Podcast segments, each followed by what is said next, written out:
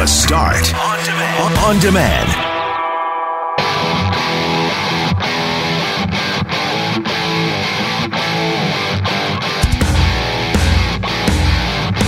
Do you feel underpaid and overtaxed?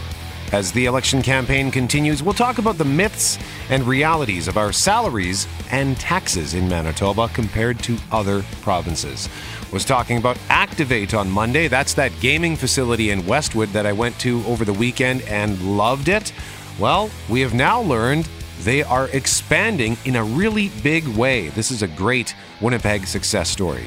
And a new poll, they needed a poll to learn this. A new poll reveals many Canadians feel post vacation blues before they return home. I know it's shocking to learn that. I'm Brett McGarry alongside Greg Mackling and Loren McNabb. We are Mackling, McGarry, and McNabb, and this is the Tuesday, August 20th podcast for The Start.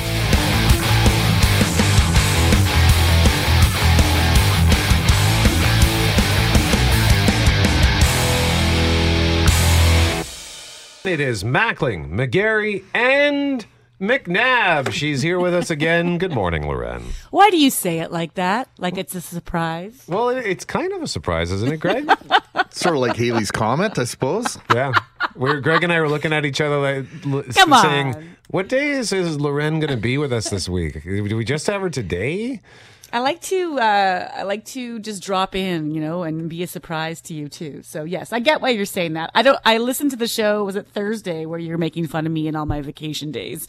So I had a good laugh at that. I'm Interesting. around for a couple days this week. We're more envious than anything, Yeah. Loren. Trust us on that front. And uh, I guess we just go to Scott Young at the planetarium for your for your schedule henceforth. I appear like what when the world spins every, you know, 24 hours after 62 days and a leap year or something like that. It's like I moon know. phases, something Exactly. like that. Exactly. I'll So- take that. So when are you going to get out to the Waverly Underpass, Loren? You know, I saw all the pictures of that um, going around Twitter yesterday, and uh, I'm super jealous. I do take that route in and out sometimes, like not often, but sometimes. More often, I'm taking the Marion route, which I know is a real thorn in your side too, Brett, in terms of railroad tracks and getting stopped at the train and all the rest. And so, uh, yeah, I'm I'm more jealous than anything because I won't be using the Waverly Underpass much. Yeah, Greg, you were out there yesterday morning, and uh, then your description, Greg, was right because I drove by it. I had to, I had an errand to run on Taylor, and I drove by it, and I just took a quick look to the right, and it did look like, and it looked like I was looking at the conceptual drawing because everything was so shiny and brand new. But I just thought, oh, that is a beautiful, beautiful thing. because uh, the Waverly, I think even worse than Marion, is uh, like a 50 50 chance every time. You are rolling the dice every time you were. Oh, it feels good to say that. You were rolling the dice every time. Not so much anymore. One of my brothers speculated on Twitter yesterday if this was the biggest news in Winnipeg since the return of the NHL.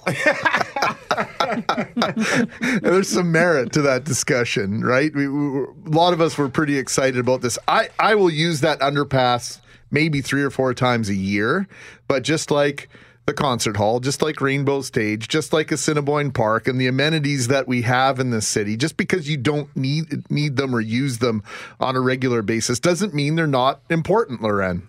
No, and I think that that's a great point because at the end of the day, like, yes, you're jealous because you want it in your own neighborhood, but that doesn't mean the other neighborhood shouldn't get it. I was laughing too. You know, I was imagining we always have these morning news meetings with other markets and having them saying, oh, like, what's going on in Winnipeg today? Oh, we got an underpass opening. Uh huh. Well, it's kind of a big deal, Canada. You know, why is it not on the front page of the Globe this morning? I mean, it's a big deal for us because we get stopped at trains all the time in this city. So yeah, I get the excitement. We smashed a bottle of champagne on a new culvert over the on the Omands Creek. Something like that. Yeah, Yeah. you know, it's Yeah. big big town, small city stuff. And I actually remember watching an episode of The Amazing Race Canada a couple of seasons ago when they were in Winnipeg, and I don't know where I, I couldn't actually identify the location, just the way that they, it was shot. But one of the teams was in a cab and they got stuck at a train, and I thought, well, that's a quintessential Winnipeg experience for these visiting racers. Uh, so the, it was it was even featured prominently on national television. The, the. Daily Plight, that Winnipeggers face. Also, wanted we're going to talk a lot more about that at 6:45. What should Winnipeg's next big infrastructure project be? And you can text us now 204-780-6868. Uh, I was awoken at 12:40 this morning by the beginning of a thunderstorm. Did did it hit your area, Greg? Oh, big time. And uh, for the first time, um, we've got a little Shih Tzu. Her name is Abby. And for the first time in, in 11, 12 years, we, she was clearly horrified of what was going on. And I, I'm guessing that she was hearing more of the thunder that was a little bit further away than we were hearing clearly, but she was shaking and panting. And uh, to the point, I considered maybe taking her to the animal hospital because it seemed like maybe she was in a different sort of distress. But Google eased my mind and how to tell if your dog is afraid of thunder was a very good Google search for me at about 1.15 this morning because uh, she exhibited all the symptoms of being afraid of thunder. But in 11, 12 years, never seen that from her before. So, yeah, it disrupted my sleep just a tiny bit. McNabb, did it hit your area? Oh yeah, and the thunder, or the thunder wasn't as frightening as the just the light show for me. Like it woke me up. It wasn't the thunder that woke me up. It was the flash of lights in the window. And so I wonder if that was the difference for your dog. Maybe not the noise, but the the display because it it was so bright that I couldn't sleep for a, a good hour. Yeah, I, I I didn't fall back asleep. I've been uh, twelve forty, and uh, the storm the storm wasn't super disruptive, but it was enough to as soon as I would kind of start nodding off, there would be another blast that would just kind of keep me awake. But on the subject of dogs, Greg, I remember once I was house sitting, and uh, this dog's name was Norman.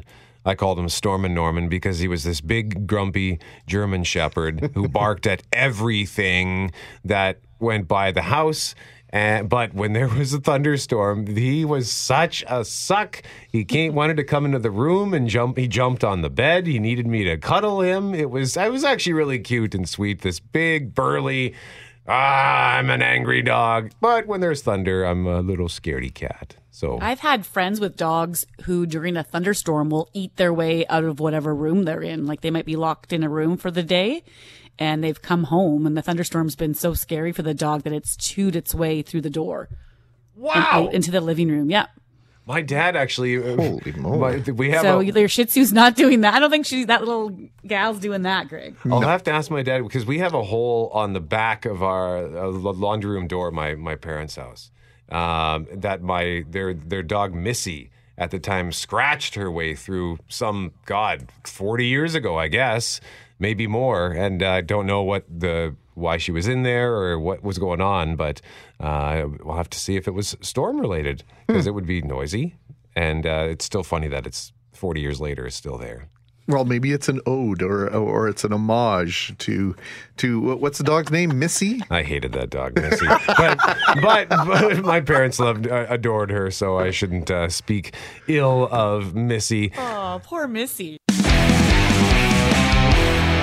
Mackling, McGarry, and McNabb.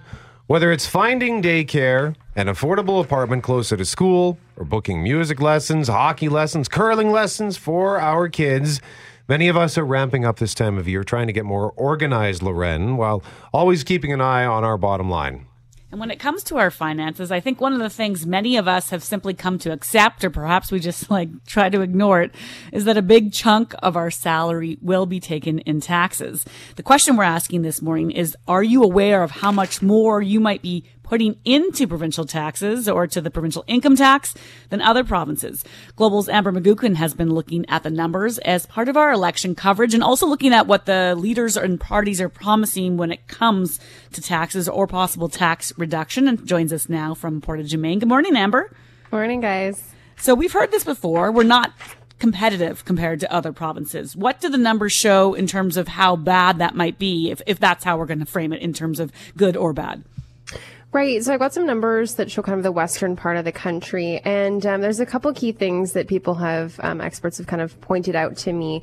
Um, one of the things that's really important to note is we, from what we're hearing, we're getting taxed quite early on, quite high. So our highest tax bracket right now is about just over $70,000. And at that point, you're getting taxed about 17%. The highest tax bracket in other provinces like British Columbia is over $150,000. In Alberta, it's over $300,000. In Saskatchewan, over $130,000. So our highest tax bracket is around that 17%. Other provinces don't hit close to that 17% until people are earning, you know, in Alberta, $300,000, in BC, $153,000 in Saskatchewan, 130. So what we're hearing from experts is that, you know, people are making these, you know, not obscene salaries, but getting in our highest tax bracket. The other thing to note is just how we're getting taxed our 10% rate, which is up to about $32,000 is the same rate people in other provinces are getting for even higher. So in Alberta, that 10% kicks in before $130,000. In BC, it's around up to $93,000. So even in Saskatchewan, that 10% comes in it's about 12% up to $130,000. So experts are saying we're getting taxed quite highly quite early on here in Manitoba. I know the, the conversation quickly switches for me, Amber, when we talk about the other costs of living, housing in particular. Uh, we all know the Vancouver average house price is uh, hovering around a million dollars. Uh, if I were to move back to BC, it would be to Vernon or Kelowna, where I used to live. $897,000 for an average price uh, house in uh, Kelowna. $428,000 is the average price for a house in Edmonton and $456,000 in Calgary versus 312 in Winnipeg. So some of those other costs of living have to come into effect when we have this discussion.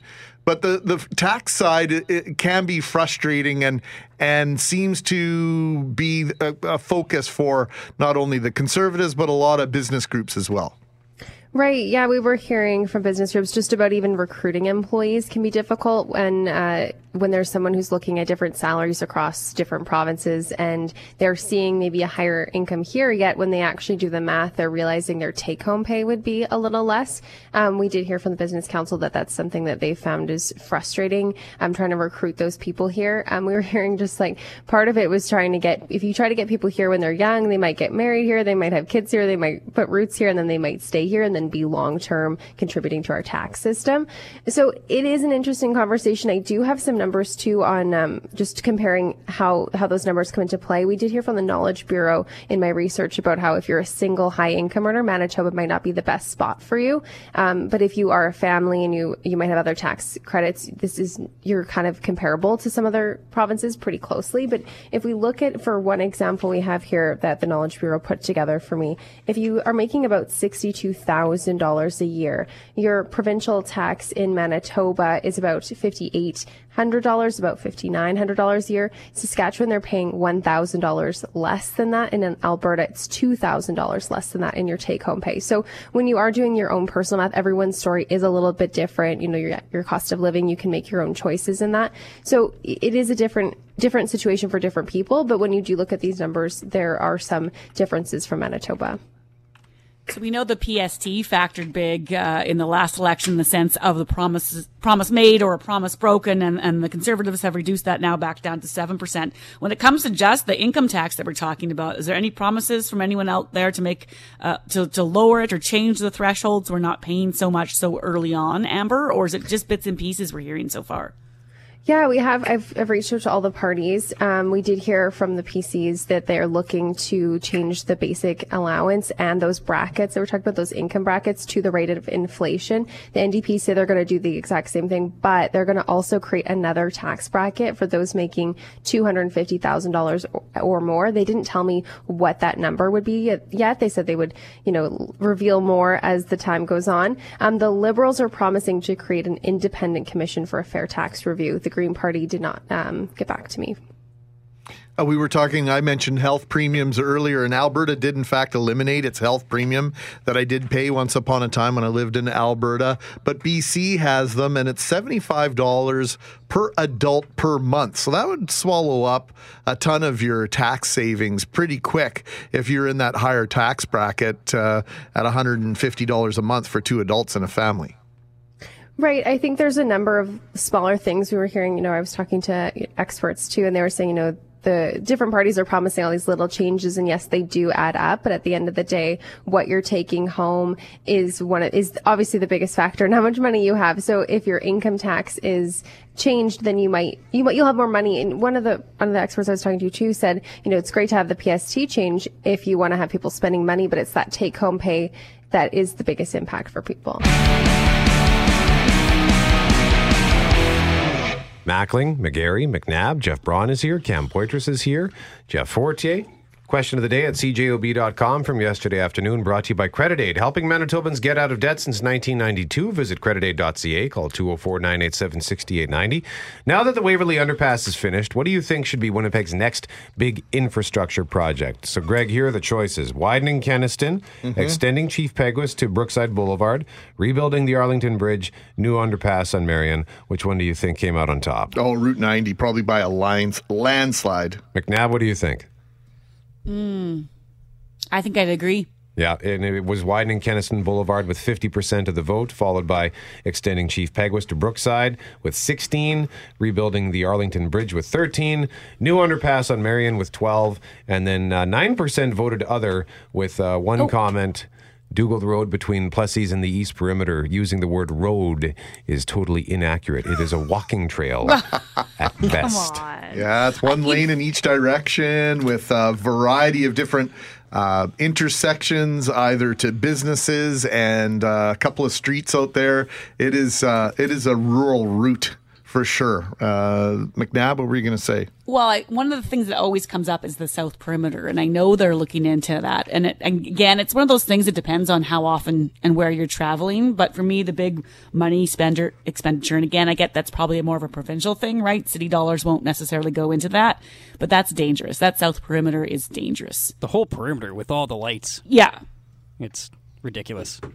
So if we were voting here, I know Brett, you and I have been talking a long time, probably since our second or third show together three years ago, that this would be one of the priorities that we would put at the top of the list is getting rid of all the traffic signals on the perimeter highway. Jeff Braun, what about you? Yeah, uh, I also thought of about the perimeter when I was thinking about what I'd like to see the most, but I, I'd like that St. Norbert bypass to get built. Yeah, it's quickly on my possible. list, too. That connects the south perimeter to Highway 75, so you don't have to dip back into the city. And then it's 50 on that stretch of Pembina through St. Norbert too. It's it's uh, annoying for me in my little sedan, but uh, like for the truckers, I can't imagine. What I a can't that is. imagine either. It, and it's an odd way to enter the city. It's like, Yeah. oh, here, uh, this is Winnipeg. Wow.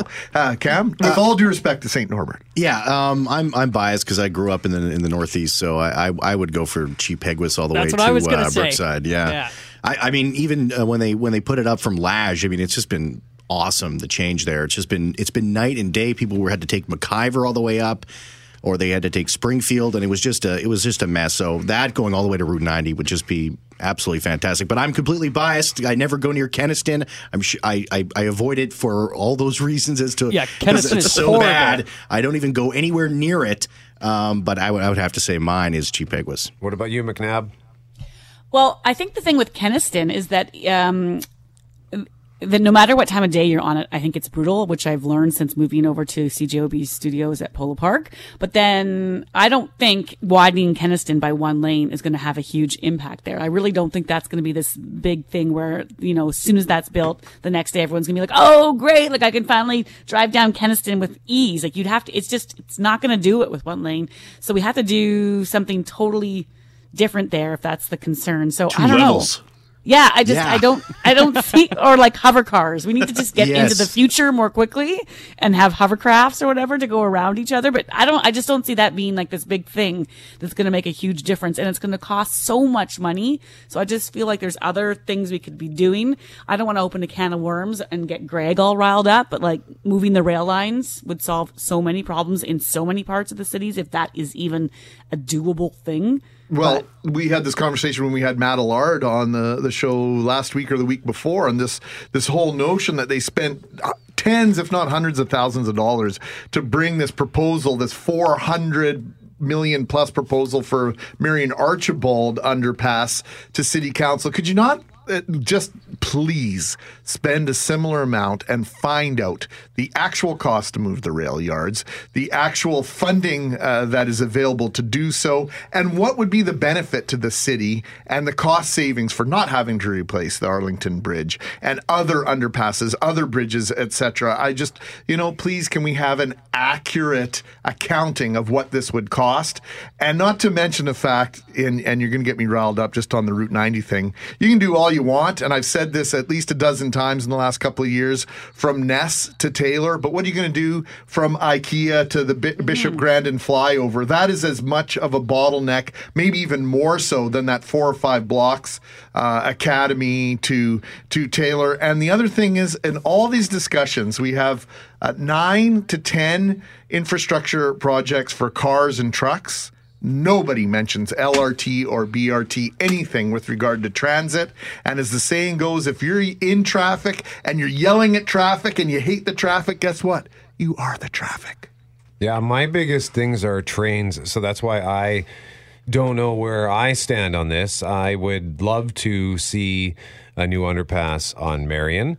And uh, that's why I'm so thrilled that Waverly is now open. But yesterday, I would also like to see something done about Route 90 as well. Like I was uh, heading south on Route 90, and sure enough, I hit a log jam as soon as I got over the St. James Bridge because traffic was down to one lane at Tuxedo, and I think I ended up bailing out on Willow, which takes me into the the Asper campus there. I don't know why I did that because I just ended up sitting there for five minutes as like dozens of pedestrians were crossing at this crosswalk that I had to go through, and I had to wait for that and make my way, eventually snake my way back to Route 90. I should have just bit the bullet and sat there for another five minutes. But it's a pain. There's always construction during the day on Route 90 and that in those bottlenecks. And then, as you mentioned, Greg, okay, great. So we widen it for three lanes up until a point, and then what? It's back down to two lanes. No question about it. Now, for the uh, Northeast City guys, one of our listeners says Lage at Regent, an interchange there. It's Winnipeg's busiest intersection. Yeah, well, that would be a great idea. I mean, how many times have, have I sat in traffic at that uh, that intersection too? So there's there's so much stuff to do, and, and I I think a lot of this, and, and just like what you were talking about, Greg. I mean, uh, when it comes to LRT and that kind of stuff, this has to be a part of the conversation moving forward because it is so important. And if you want, to, we got to talk about getting cars off the roads, and we got to make it easy for people to use transit because everybody's in a car and it's causing it's causing the traffic and all of these issues. Got to get people onto buses, make it easy. And you, we'll, we'll see the difference when Yeah. once everything starts going. I wish we had trains. Like my brother lived in New Zealand, and he said he loved it because he was able to jump on the bus, jump on the train, get to work in like a quarter of the time it takes in this city. It's ridiculous. Wow. Well, and of course, we got the, the, the quintessential suggestion, as we always do time for a monorail. Just like The Simpsons. Yeah, the monorail, the time maybe has passed for that. We're going to be in Vancouver on Saturday on our way to California, and we have a four-hour layover. So I looked at how long it takes SkyTrain from mm-hmm. from the airport to downtown. Twenty-five Yep. minutes. You could actually go downtown, Greg, for an hour, have lunch, and get back and still catch your flight. I mean, it'd be tight, but you could do it. Wow. As you know by now, the Winnipeg Blue Bombers confirmed yesterday the team's starting quarterback is suffering from an what's officially being called an upper body injury, but they hope he will be back soon and as soon as possible. In the meantime, he has been placed on the team's six game injured list. Mike O'Shea says Matt Nichols will be reassessed in four weeks and expects him to be back somewhere around the game six timeline. Nichols was at practice without a sling, moving his right arm gingerly, and Mike O'Shea confirms that there's no surgery required. Nichols was sacked by BC Lions defensive lineman Shawn Lemon with about nine minutes left in the fourth quarter Thursday night at IG Field. He fumbled the ball and right away walked to the dressing room, appearing to favor his throwing arm. Nichols fakes to Harris. Scrambles and he fumbles. He's hit by Shawn Lemon, and the BC Lions have recovered at the Bomber 25 yard line. So here we go with turnovers again, making a dramatic change. And Nichols has hurt his right arm on that play, too. Just in the pocket too long, not pulling the trigger on anything, and what a change of events and momentum. It looks to me like Nichols might be heading to the Bomber locker room. He's hurt his right arm, right shoulder. This does not look good for him. Matt Nichols, can you tell us anything, Mike? No, I can't. I haven't even been in there to to talk to anybody. So uh, he's a tough guy. Imagine he's I imagine he's going to be fine. Certainly didn't look like he was going to be fine the way he left the field. Yeah. Holding his right arm down at his side. We'll see. Yeah. Yeah. You always sort of take the best approach to these things. Um, if, and, w- and then we'll move on, if Chris Streveler has to take the controls, how do you think he'll fare? I think he'll be excellent. That's a big if. I don't really deal in ifs. We'll we'll cross that bridge when when we when we come to it. But full confidence in Chris Trevor. Obviously, he's won game. He's won some games for us. Obviously, we have reached the bridge. We are crossing the bridge heading towards Friday night. Brett, last night on the coaches show with Bob Irving and head coach Mike O'Shea, the coach says says this too shall pass. There's there's a from some other callers and text messages here. There's the the feeling uh, of a bit of doom and gloom, and there's no one in our clubhouse, not even Matt Nichols, that is feeling that. Um, there's still a great desire to win every football game and belief uh, that we will. Um, And there's also the added fact, if you want to go the crossover way, that there's no, there has not been a team that's crossed over that's ever been, uh, that's ever won the Grey Cup. So This leaves a hole on, on the Bomber roster for another quarterback. Mackling and Doug Brown hashed out that part of the QB situation on the latest, yet to be released edition of the Blue Bomber podcast. Conversation started over the weekend. The idea that the Blue Bombers have spoken to Kevin Glenn. You've heard Brandon Bridge's name being mentioned, and Willie Drew, Peg. Drew Willy, for those unfamiliar with his nickname once upon a time. That's not to come in and to start these games while Matt Nichols is in the infirmary. This is to back up Chris Streveler, just so that's clear to people. Well, whether they'd be a number two or number three, we don't really know. It depends on the development of the the current number three right now on the roster, right? So he was a surprise uh, uh, keeper on on the roster Sean for me. McGuire we're talking Sean about. McGuire, as opposed to Brian Bennett, right? Who they got rid of because I, I thought he was uh, primed and poised, certainly be a different. And the funny thing about about McGuire and or uh, Bennett, what he was before, these are all guys more. These are all pocket friendly guys that are more suited to uh, be able to step in and do what Nichols was doing as opposed to Streveler's just it's a game changer, right? And and you don't necessarily know if it is it going to be awesome? Is it going to, you know, be very limiting? Uh, what is it going to? Because this is a second, uh, his second opportunity for four quarters of four quarters at a time, not just spurts, not just little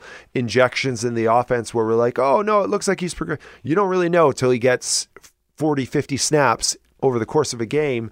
Uh, if his passing's improved, if his reads are, and it's just processing, right? Now, head coach Mike O'Shea told us last night that a veteran pivot is something that will happen as soon as possible. you're crazy if you think that you're going to uh, not bring in a third quarterback. I mean, you're you're one injury away again from being down to one, so you have to get another one. And if we bring a guy in with completely zero experience and no uh, training camp in our play with our playbook, uh, you're not setting up your team for success. And and the entire team understands that even though Matt Nichols is out, they expect to win and they expect the decisions to be made from from the top to be good decisions that allow us to win football games. So um, I think the one of the things we looked at was bringing in an experienced, a veteran quarterback. You know, so that doesn't mean that Chris Streveler isn't the starter, and doesn't mean that Sean McGuire is not the not the next guy in. It just means that the smart play is to bring a guy who's seen CFL defenses, who's throwing passes, throwing touchdowns in the CFL.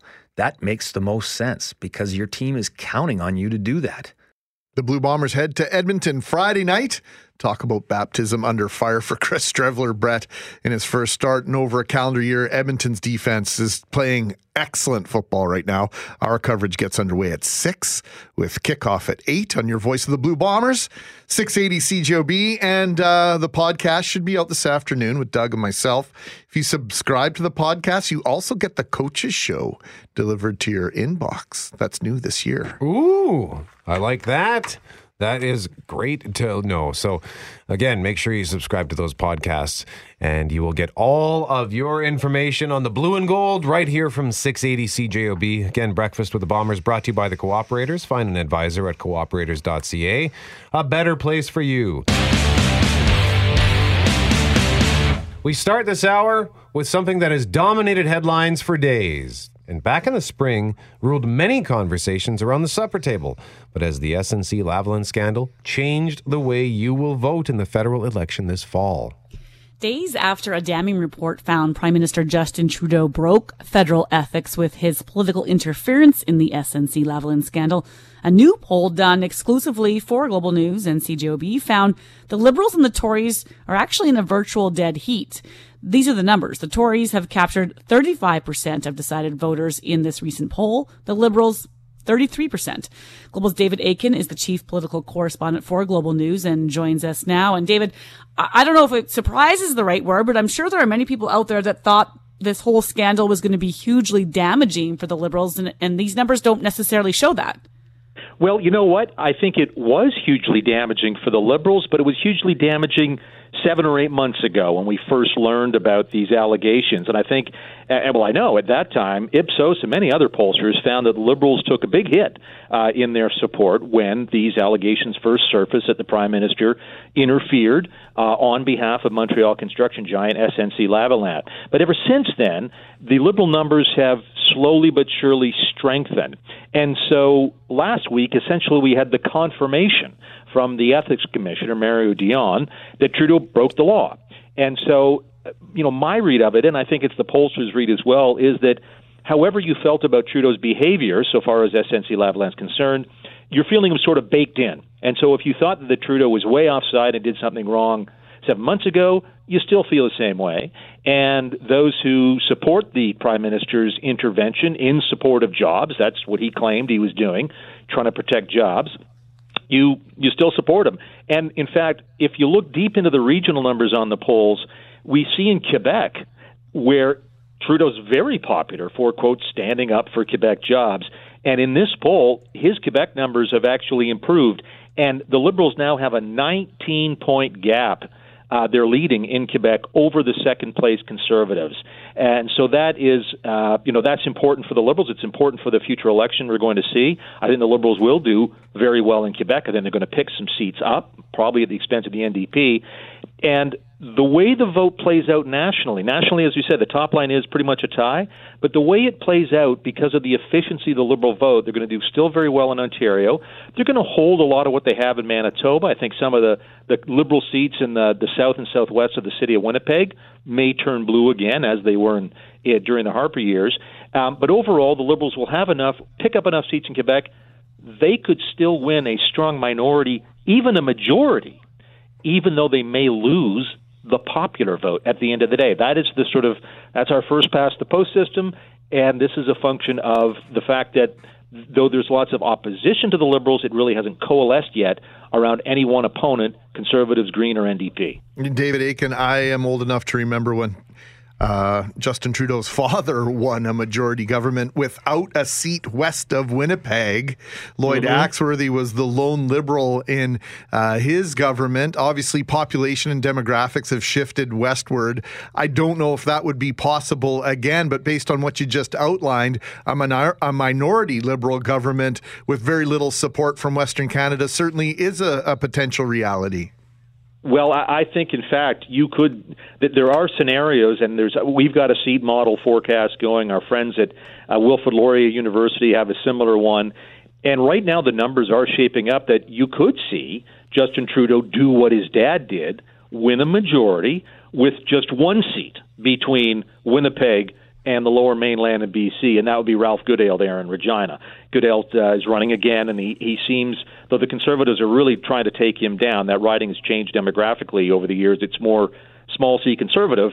Uh, Goodale still seems to be uh, hold his own, but but that's what we could have here. We do have some really strong regional variations. Manitoba is kind of in the middle. Manitoba is likely to elect a lot of conservatives in uh, rural Manitoba, uh, and possibly, as they say, in the south and southwest of the city. I think we may see a New Democrat or two from Manitoba. Uh, Niki Ashton likely to hold her seat way up north in uh, in the Keewatinook riding. Um, but the Liberals are still going to have, you know, four between I think four and six seats. I think they hold seven right now uh, in Winnipeg. But once you start getting onto the prairies, onto Saskatchewan, that uh, looks like it's going to be a conservative wipeout, except for uh, Goodale. Alberta, absolutely, the Conservatives are going to win. Their popular vote for the Conservatives there is, you know, it goes up and up and up, 55%, 60%, et cetera. But this is the problem for the Conservatives. They can keep increasing the popular vote in Saskatchewan and Alberta, but they can't win any more seats. And you got to have more seats than the other guy. And this is where we come back to in Ontario, the Ipsos poll shows a slim lead arguably a statistical tie between liberals and conservatives. And for liberals, that means they're still going to be very dominant in Toronto, where there's a lot of seats, other sort of urban areas, and that gives them enough of a firm footing that this is what they can they can base a, uh, strong minority and, as they say, possibly even a majority on. And all this is to say, campaigns matter, and and there's there's a lot of headwinds for the liberals. In fact, given where they were a year ago, they shouldn't even be. It shouldn't be close. They were heads and away the favorites a year ago, but they did shoot themselves in the foot with the SNC Lavalin, Lavalin thing, the India trip. All of these things have added up to make it a real race over the next seven weeks. Global's David Akin, chief political correspondent for Global News, joining us live on 680 CJOB. David, thank you as always. Yeah, no problem, guys. Cheers.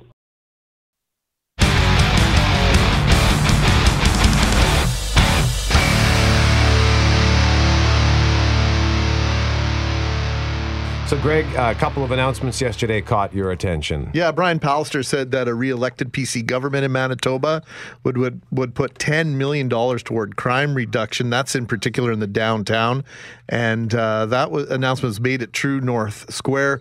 Pallister says families should never have to feel afraid about undertaking activities in the city core.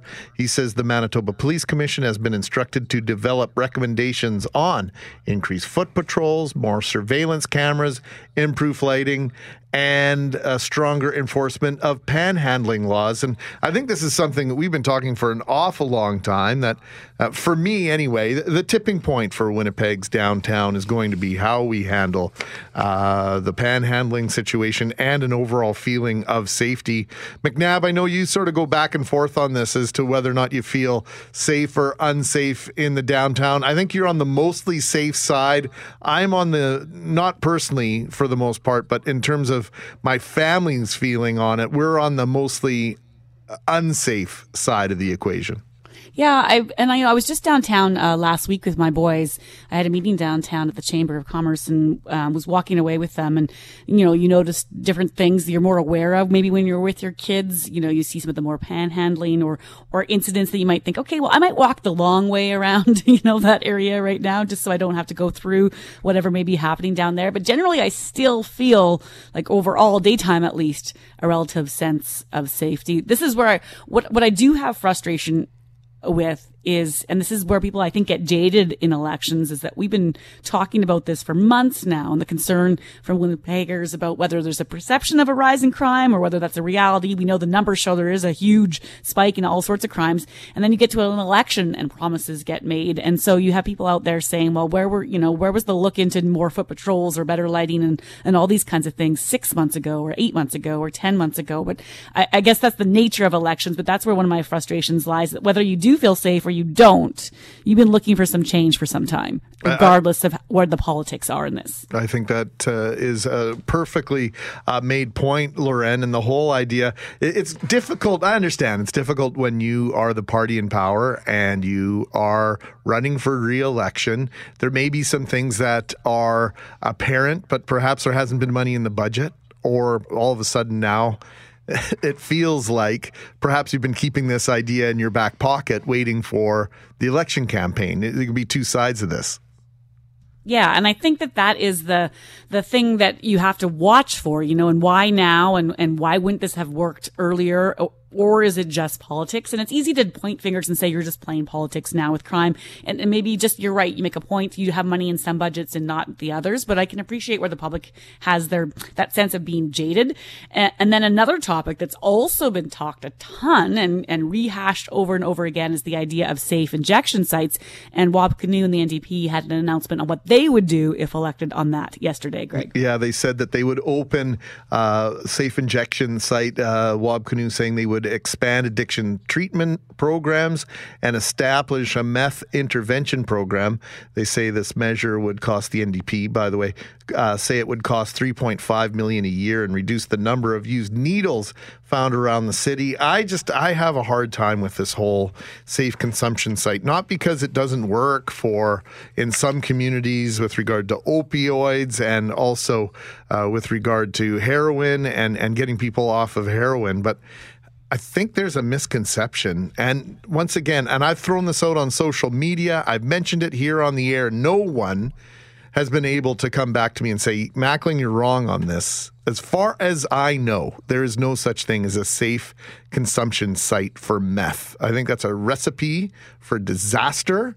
Uh, a psychosis versus somebody who's taking other drugs, the professionals and everything that you would need around to stand around and, and observe these people taking these drugs, I, I think would be astronomical, not only in terms of cost, but I think it would be uh, insane to go down Sorry. that road. And Greg, you mean there is such a thing in in that they might have them, but you you think the no such thing part is the safe? No such thing as it being a safe place? Is I don't that think what you're I getting don't, at? I don't think there's a safe injection site anywhere that invites people to consume meth as part of the uh, safe consumption site model. Hmm, I'd have to look into some of the ones in BC because I noticed with the announcement yesterday, different people were tweeting about the cities that have safe injection sites for drugs, whether whether it be meth or not, and what that has or has not done to the population of that city or the or the safety of that city or whether that's helped or increased or decreased. I know I, I'm looking on, online right now about um, it's it's on here to help.bc.ca, so it's talking about BC and it talks about safer injection of opioids, crack, and crystal meth. Mm, But- but I don't. Uh, you, you make a good point about what actually is being done in some of those injection sites. What is the actual drug, and then what has the impact been on the you community? Can, you can weigh in at 204 780 6868. Shoot us a text anytime. You can email mackling at cjob.com, mcnab at cjob.com, or brett at cjob.com.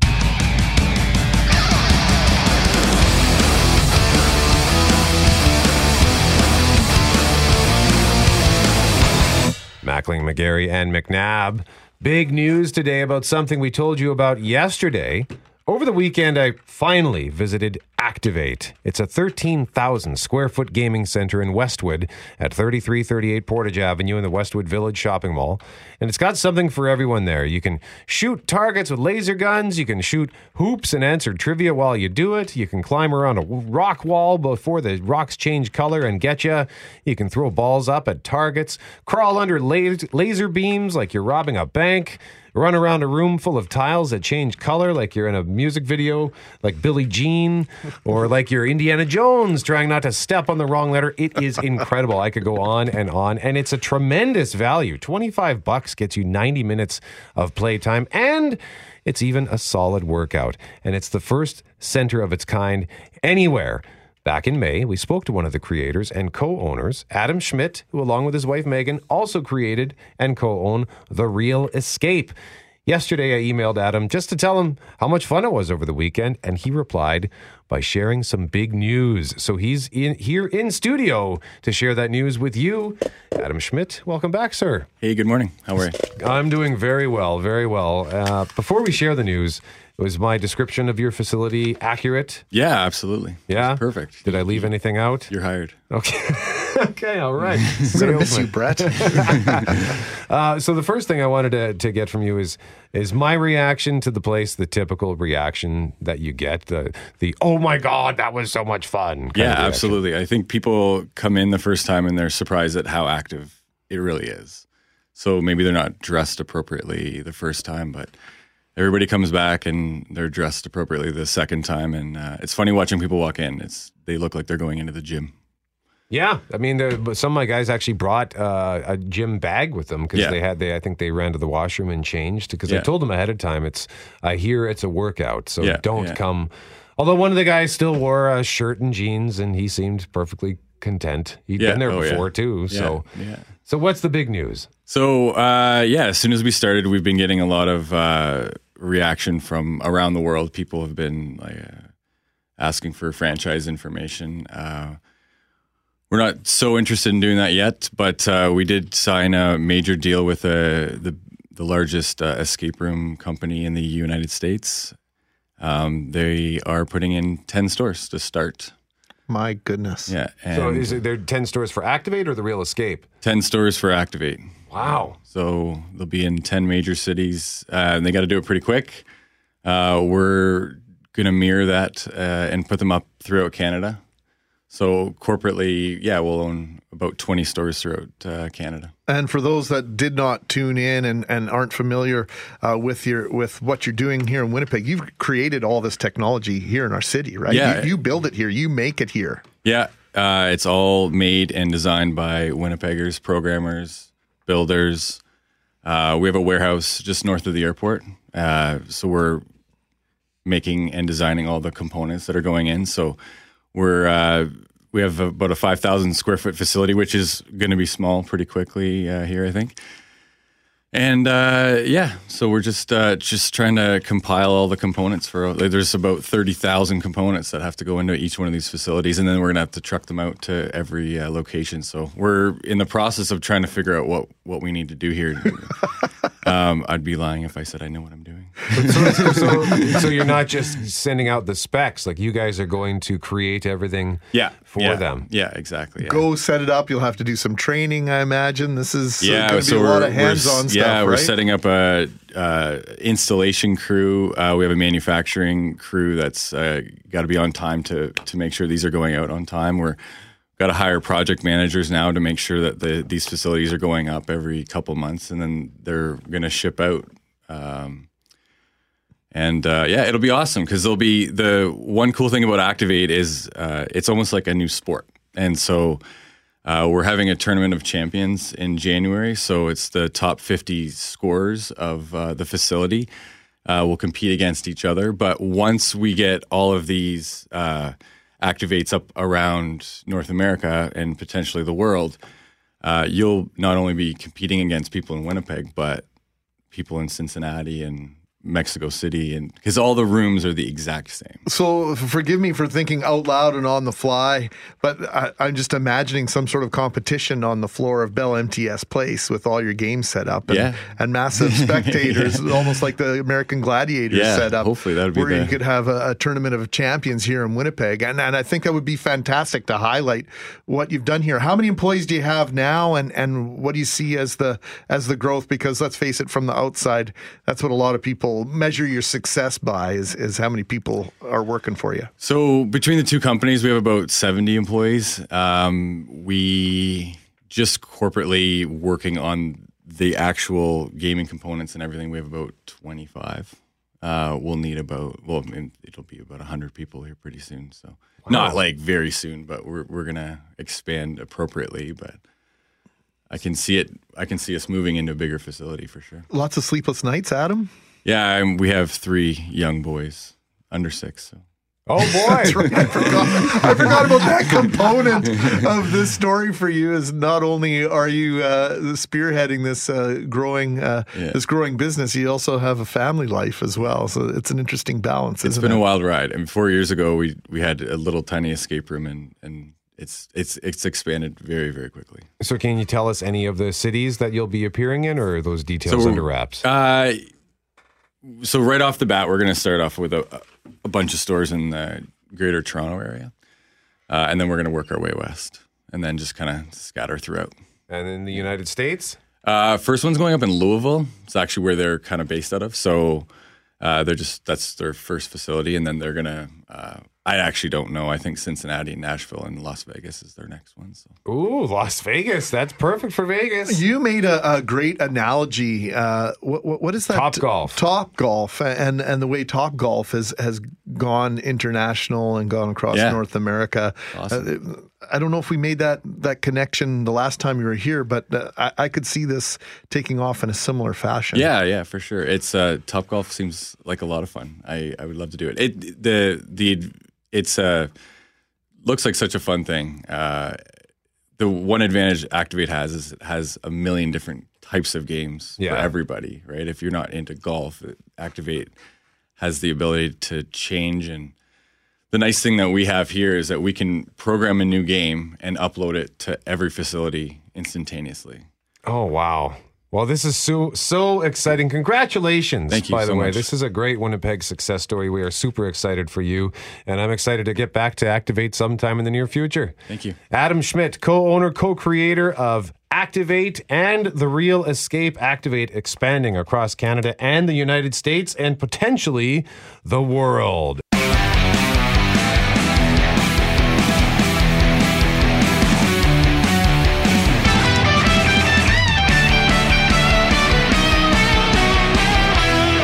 Ren McNabb, we have been telling you all morning about an investigation into a Canadian Armed Forces member. Yeah, the reservist is based here in Manitoba, and he's accused of being involved in an organization that promotes hate after a Winnipeg Free Press reporter actually went undercover to try and figure out who was involved in putting up what many have described as uh, multiple neo-Nazi across the city. So yesterday, the Canadian Armed Forces confirmed it's aware of the allegations against this reservist and it's looking into them. And we know there will be more to come on this story throughout the day. But no matter who is a member of this group or accused of working with this group, it's clear there has been a rise in organiza- organizations like it over the past few years. Brian Levin is with the Center for the Study of Hate and Extremism based in California and joins us now. Good morning, Brian. Thank you so much for having me. Well, I know we've talked to you in the past about uh, hate crimes, hate speech, but knowing that there's organizations like this out there, I think there's lots of us here in Winnipeg that like to pretend it's maybe someone else's problem or some other city's problem or maybe even America's problem. But are we seeing a wa- rise in these groups everywhere in North America? Do we have any sense of how many they are? Well, yes, but you know, here's the thing. I, I- think the future is not so much in groups, but in movements. And while, for instance, uh, Southern Poverty Law Center here in the United States found a record number of hate groups, I think what we've been seeing, frankly, has been something a little different, where you have these hate groups and they have a core number of members, but they also have a, a bunch of fellow travelers that will frequent its sites, its narrative online, but also put their ladle uh, in the hate buffet on other groups and even texts and other folklore to make their own individual uh, type of idiosyncratic and personal uh, uh, prejudice. And so, what I think is so interesting here is we actually have someone who appears to be affiliated with an actual group.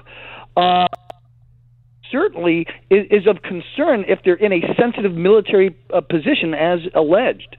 So when we talk about uh, the rise uh, uh, of this uh, thought, I guess more so, and, and these philosophies versus maybe a, a, a growth, if I if I'm understanding you properly, Brian, uh, as opposed to a growth in terms of groups and the size of these groups.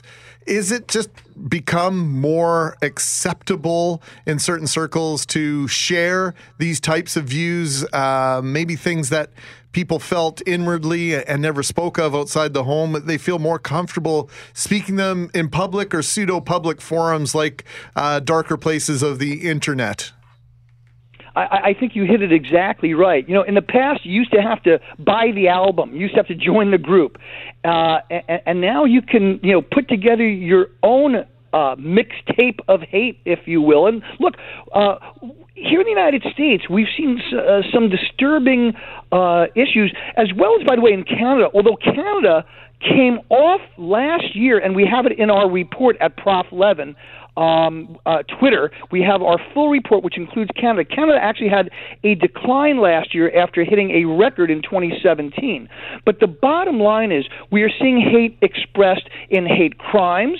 Uh, and we've seen increases in recent years, including Canada, which just came off a record. Uh, we've we've also seen, however, this normalization of white supremacy and Nazism. So we're seeing, for instance, up uh, up in Canada, as you've seen, uh, this member uh, of the Canadian military. Uh, whereas south of the border, same news cycle, we're seeing kids do a Nazi salute uh, in, uh, in a sporting team event.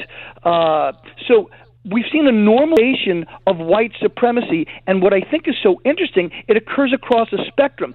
Some folks will refuse to use Nazi and Klan symbols because they think it, it's bad branding, but they still don't want people of color and people of non-Christian faith in their country. And it's a it's a worldwide international trend. And this is what is so head scratching for our Canadian friends who are a tolerant society. And that is as um, populations diversify, we are seeing, particularly among young people, young people are online more and they're being exposed into this rabbit hole, which starts with stuff like it's okay to be white and then ends with Nazi symbology in many cases. Brian, I'm just wondering does the fact that you know, we encourage so many messages now of in, inclu- inclusivity, and you mentioned the word tolerance, uh, maybe that sometimes these hate groups or people who subscribe to this manner of hate, it's just an act of revolt, as though you can't tell me what to do. Uh, you want me to be this way, I'm going to be that way. I think you hit it exactly on the head. And and one of the things we're seeing, just bear with me, we're particularly with the younger cohort, they're diversifying the most. And we're not only at a time of ethnic change, uh, but also uh, cultural change. And what hate groups have always been successful at doing is leveraging, leveraging this amorphous fear, for instance, of change, and putting a face on it. And that face is often darker and non-Christian. And once once that toxic mold uh, gets out there in society, as I said, we're seeing people go down a rabbit hole where they then get put into these echo chambers where they're talking to like-minded folks or even self radicalizing or joining groups. We're seeing all kinds of combinations. So, what I'm saying is it occurs across the spectrum. Some people are more involved in groups, some people are more involved in more of a personal hate journey on the internet. But the bottom line is we can't see these kind of folks uh, in active duty military positions. So, what do we do about this? Because in, I, I'm sort of it's upsetting to hear that a younger generation might be getting involved when they're the ones growing up into a more inclusive society and seeing that diversity and what we can gain and grow and learn from a more diverse society. And so if you have sort of um, young, younger people adopting into this, it's worrisome because they should be the ones that are pushing back against this. This should be a mindset from, you know, 60, 70, 80 years ago. So is it an education thing or, or where do we go it, with what, how we fix this or, or push back against it? That is such a great point. And for the most part, what we know about younger folks is that they're diversifying more, they're on the internet more, and yes, they are indeed more tolerant uh, than their grandparents. But we have this segment we have this segment that fears change and they regard uh, white nationalism, which is really white supremacy, uh, as as the new counterculture that's hearing their message, hearing their concerns, hearing their fears when they believe others aren't talking to them or legitimizing them. So what we have to do is try and get people in dialogues earlier before they go down that rabbit hole. But bottom line, listen to this: ABC Washington Post poll 2017 after Charlottesville, nine percent of Americans, not Canadians, said that um, Nazi views are acceptable. And here in the United States, 44% of Americans say that whites are under attack, and about 14 to 16% say whites are under attack and people of color aren't. So we know that there's a spectrum of, of concern and fear. Some of it at the hardest edges are, are indeed this, this uh, overt white nationalism. Uh, and I think we have to uh, have our communal institutions, which uh, are, are declining in trust, retake the stage and say, no, whatever party you belong to, white nationalism is against the Canadian ethos as well as the United States ethos as well. Brian, just a, a moment or two here to a- answer this one. How much of of this fear mongering and uh, the message involves the collapse of society overall, and who are you going to be with as society um, uh, falls apart? Yeah, great point. Bottom line is this, as you say, it doesn't occur in a vacuum. We're not only seeing a lack of trust in these communal institutions that hold us together over decades, whether it's the media, academia, government. We're also seeing people believe that uh, race relations are, are worse than they've been in decades, and we're more polarized in our politics and more entrenched in that polarization. And what do we have? We have the internet and also sometimes a media that puts coarseness over discussion. Brian Levin is with the Center for the Study of Hate and Extremism based in California, joining us live on 680 CJOB. Brian, thank you very much for this. We appreciate your time. Thank you so much. Hopefully, the United States will take Canada, Canada's lead. Canada had a decline after a record. We in the United States are seeing the fifth consecutive increase in American cities uh, in 20, uh, 2018, and that increase has extended into 2019.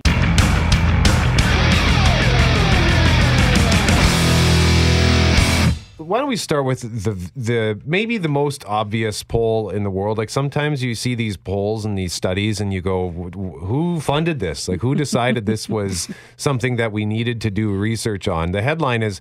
Nearly half of Canadians experience post vacation blues before they return home. Only half? Only exactly. I kind of, I think I filed this in the no kidding category, but it was done by Kayak, which obviously uh, is in the travel industry. It's where you can go to kind of book different things. And so they've come out with this, uh, survey that finds that you get that feeling of sadness before your vacation is even over. But it actually listed a couple things that I try really hard to avoid before I even go on vacation. And it said some of the things that people worry about are coming home to a messy house, stocking an empty fridge, meal planning or doing laundry. And so that got me wondering what other people do before they leave to kind of get rid of that stress. Like I actually work really hard and it it, my mom used to do this when I was younger and I hated it. And now that I have kids and go on vacation, I'm always like, everybody clean up the house before we leave because I do not want to come home to a messy house. I don't know why I just made my voice sound like that either when I'm. You were imitating your do- mom and your Maybe. mom's listening right now. She does like to listen from And now you're going to get a text message for imitating her like that. But you know what? Your mom sounds a lot like my mom. Yeah. A- And my mom would have said it a lot more snarkily, but she would have said exactly the same thing. And she might have used some some more colorful language that we wouldn't use on radio. But we're the same way in my house. Uh, Jackie, uh, I, I'm going to admit this on the air now. We actually have somebody that comes and cleans our floors and and bathrooms and stuff every other Friday. And so Thursday night is every other Thursday night is the worst day ever because we clean up for the cleaners. But when everything's clean on Friday, there's nothing like it. And they're actually coming before we go away. Smart. Yeah. Now the downside is we have a, a house sitter coming. One of my brothers is going to come and stay at the house. Ooh, he better not screw this so up. So if he's listening, the house better be in the same condition that we leave it in, or Good there will be uh, trouble. And uh, but yeah, I think that's a very popular mantra for people: is I do not want to come home to a dirty house. I think it's super stressful because you're already coming in with your luggage and whatever things you might have bought on your trip. Mm-hmm. And uh, I don't know how long it takes you to empty a suitcase, McNabb or McGarry, but for me, standard is about two to three weeks. Yeah, Oh my gosh. And I'm Yep. still working How- out, what- still working out of the suitcase. I Why don't is know. that a thing? I like don't know. just empty it, get it done with. What you're like I've watched people in my family go through their suitcase after a vacation, days after it's been sitting there. And like why why can't you just unpack it? I still haven't uh, fully emptied my carry-on bag from my Brett. trip to Las Vegas. That was in June. I know. My brother. I love it. I think my backpack still has stuff in it from Croatia. Nice. on, I guys, probably have a you're couple of killing pairs of my favorite underwear in that backpack. The stocking an empty fridge, though, that wouldn't stress me out. I would be more stressed out, depending on the length of the vacation, on what's in the fridge Yeah. and what has potentially gone bad. I actually try to make it so that when I leave, the only thing, the only things in the fridge are stuff that are not going to spoil uh, right away. Like I, I try not to to stock up on groceries heavily before going on vacation because I don't want them to just go to waste. So I don't mind coming home to an empty fridge because usually what happens is I'll come home from the vacation, too tired to do anything, Santa Lucia pizza, and then the next day I figure out my life. Loren, uh, it's the countdown taking Brett's point to the next step because we have kids. And so milk is a big, always a concern. Jerry Yes. Seinfeld does the great bit on milk. Uh, do you need milk? Have you got milk? Do you need more milk? Is the milk going to go bad? You're sitting here thinking, do I need milk now?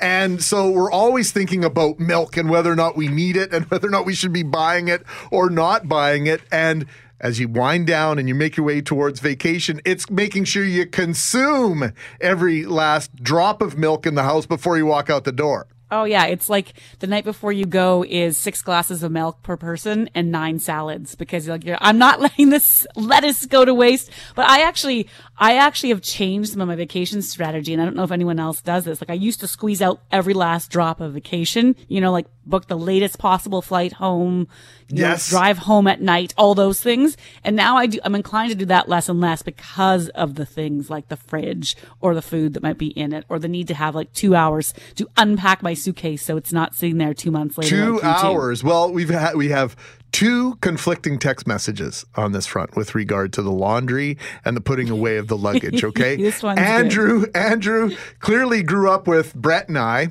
because he says laundry timeline is this: wash forty five minutes, dry sixty minutes, put away seven to ten business days. That's accurate, I would say, regardless of whether it's coming out of a suitcase or coming out of a laundry basket. Hang on, but just a quick thought on that. When I used to live in my buddy's basement, uh, my laundry, I would just dump it on the couch and it would just sit there. Uh, so I would just pull socks and underwear out of this pile. I would sometimes use the pile as a pillow and take a nap. Oh, you got You know what Jeff Braun calls his clothes dryer? His extra dresser. and Eve is on the other side. He says, Oh boy, you people haven't heard of a bed bug protocol, have you? Every time you come home from somewhere, it's emptied the night of, and the luggage actually stays outside the house before we spray it. We did, and we we we heard this. Uh, we had somebody on our show actually who, in fact, suggested that you leave the, the luggage out. So that's a that's a good tip. I would also point out uh, one of you mentioned. I think it was you, Greg. You mentioned the word consume, and that's another thing that contributes to the vacation blues. Is depending on how much you consume while you're on vacation, because you wake up that last day and you've had you've say you've been drinking for five days straight. You're gonna, of course, you're gonna have the blues because that's what alcohol does. and you've blown the budget or you spend more than you wanted to and well the alcohol made you do it in the first place so of course there's going to be some regret and that's the other side is is is staying within the budget on the on the vacation as well that that's a, a big part i don't think it shows up in this survey loren but i think that's a big deal for for all of us Oh, I think that's I think that's exactly what happens. I just think, you know, we use this vacation as this mental escape.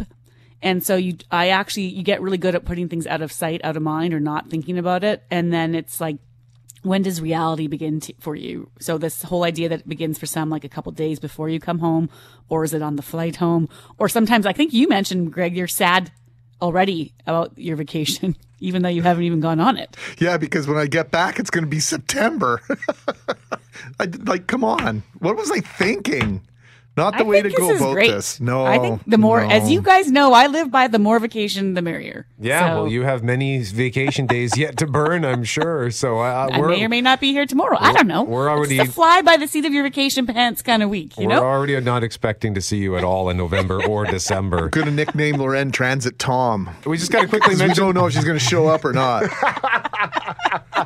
we just got to mention this other poll real quick here uh, from Angus Reid. Meatless millennials, younger Canadians feeding growth of plant-based meat substitutes. I was actually kind of surprised at what I saw here, Loren. Uh, what was the gist of this one?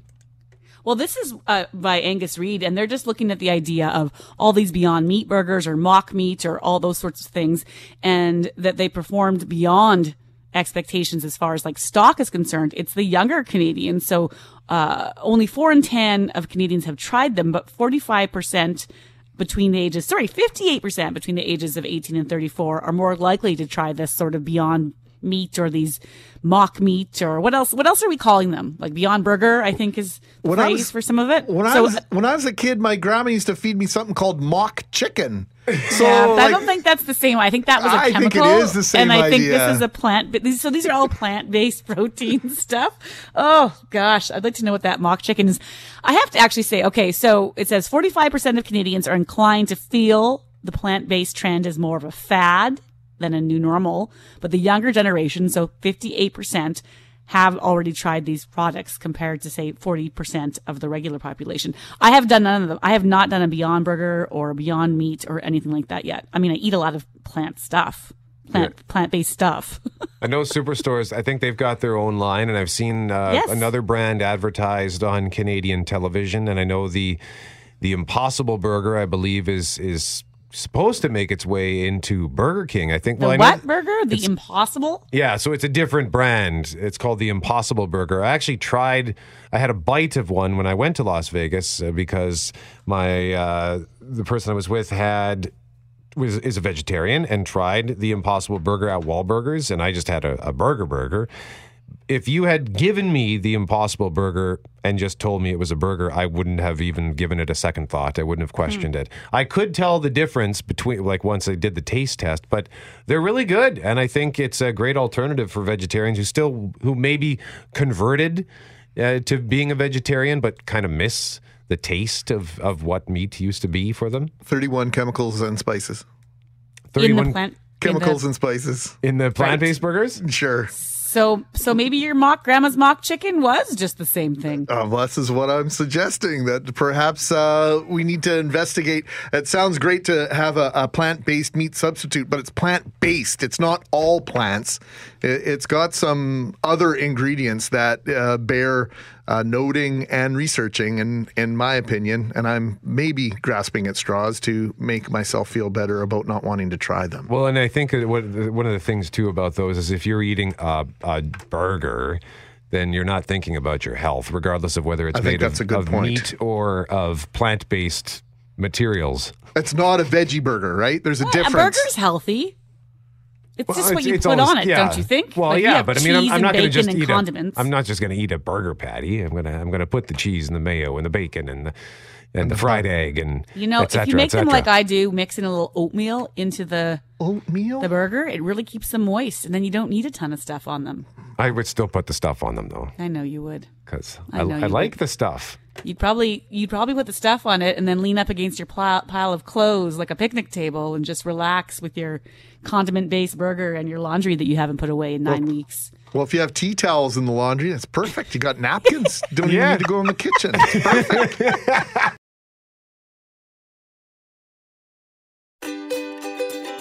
Hey, thanks for listening to the Start Podcast. We are available on Apple Podcast, Google Podcast, wherever you find your favorite podcasts. Subscribe now and never miss an episode. And if you like what you hear, rate the show, tell us what you think, and hey, even tell a friend about the podcast. Be sure to follow us on Twitter and Instagram.